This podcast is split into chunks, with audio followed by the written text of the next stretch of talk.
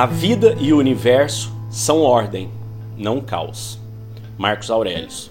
Hoje a gente vai ler mais um trechinho aqui de Meditações do Marcus Aurelius. A melhor forma de se vingar de quem lhe causou mal é não se assemelhar a esta pessoa. Encontre o que lhe traz satisfação e faça com que seja útil à sociedade, tendo a divindade sempre presente na memória. O que por si mesmo desperta e se movimenta é o que nos conduz, e enquanto erige a si mesmo, como é, como deseja ser, da mesma forma faz com que tudo o que ocorre tenha para si mesmo a exata aparência que deseja. É em conformidade com a natureza do universo que tudo se cumpre, e não segundo uma outra natureza a envolvê-lo externamente, ou contida em seu interior, ou totalmente independente dele. O que é o universo? Ou uma confusão, uma dispersão geral das coisas, ou uma unidade, onde tudo segue uma ordem e providência. No primeiro caso, por que eu desejaria viver muito tempo nesse caos, sem nexo de combinações fortuitas? E por que deveria me importar com algo além de quando eu retornarei à Terra? Por que me perturbaria com algo mais, uma vez que não tenho como fugir da dissolução? Já no segundo caso, se for a realidade, então eu venero aquele que me governa, nele repouso e confio a minha vida. Marcus Aurelius. Olha que reflexão incrível, né? Sobre o universo ser ordem, o universo não ser caos. Você acreditar, você entender que isso é verdade, isso muda tudo. Isso muda toda a sua vida. Isso muda como você vai agir.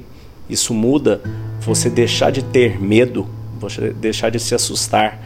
Porque a partir do momento que você entende que o universo é Deus, e que Deus é ordem, Deus governa sobre todas as coisas, então você começa a perceber que esta dificuldade que você está tendo neste exato momento, este desafio que você está tendo nesse exato momento, é o exato remédio que você precisava para evoluir, para dar o próximo passo. São os exatos aprendizados que você precisa para evoluir como ser humano. Porque a nossa vida não é sobre nós, a nossa vida é sobre aqueles que tocamos. A nossa vida é sobre aqueles que ajudamos a evoluir. Por isso, Jesus disse, faça aos outros o que gostaria que fosse feito a você. Porque a gente percebe que o que a gente faz para fora, uma vez que nós estamos todos conectados, como diz dentro da filosofia estoica, né, o simpateia, nós viemos todos de uma mesma energia, nós viemos todos do mesmo elétron, da mesma poeira estelar. Lavoisier disse, né? Nada se perde, nada se cria, tudo se transforma. E a hora que a gente percebe como as coisas todas estão conectadas, do fóton que sai de uma estrela e chega numa planta, que transforma aquele fóton em glicose, que é alimentado por um animal herbívoro, que depois é alimentado por um animal carnívoro, esse mesmo fóton está transformando de um ponto a outro, trazendo energia. Porque todos nós nascemos e vivemos em busca de energia. A energia é tudo que nós precisamos. Você precisa de energia para se alimentar, você precisa de energia para crescer, você precisa de energia para transformar seu alimento em energia para suas células. E tudo é energia. Quando você trabalha, você está dando energia e você está recebendo energia em troca. Essa energia vem em forma de dinheiro.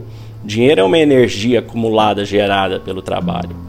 Você pega esse dinheiro e compra comida, que é uma energia que você precisa para comer, ou compra um combustível, um automóvel, que é uma energia que você precisa para se locomover. Mas tudo é sobre energia, tudo é sobre transformar essa energia. E a partir do momento que você entende que existe um propósito em toda a energia, em toda a criação, sua única missão passa a ser encontrar qual é o seu propósito.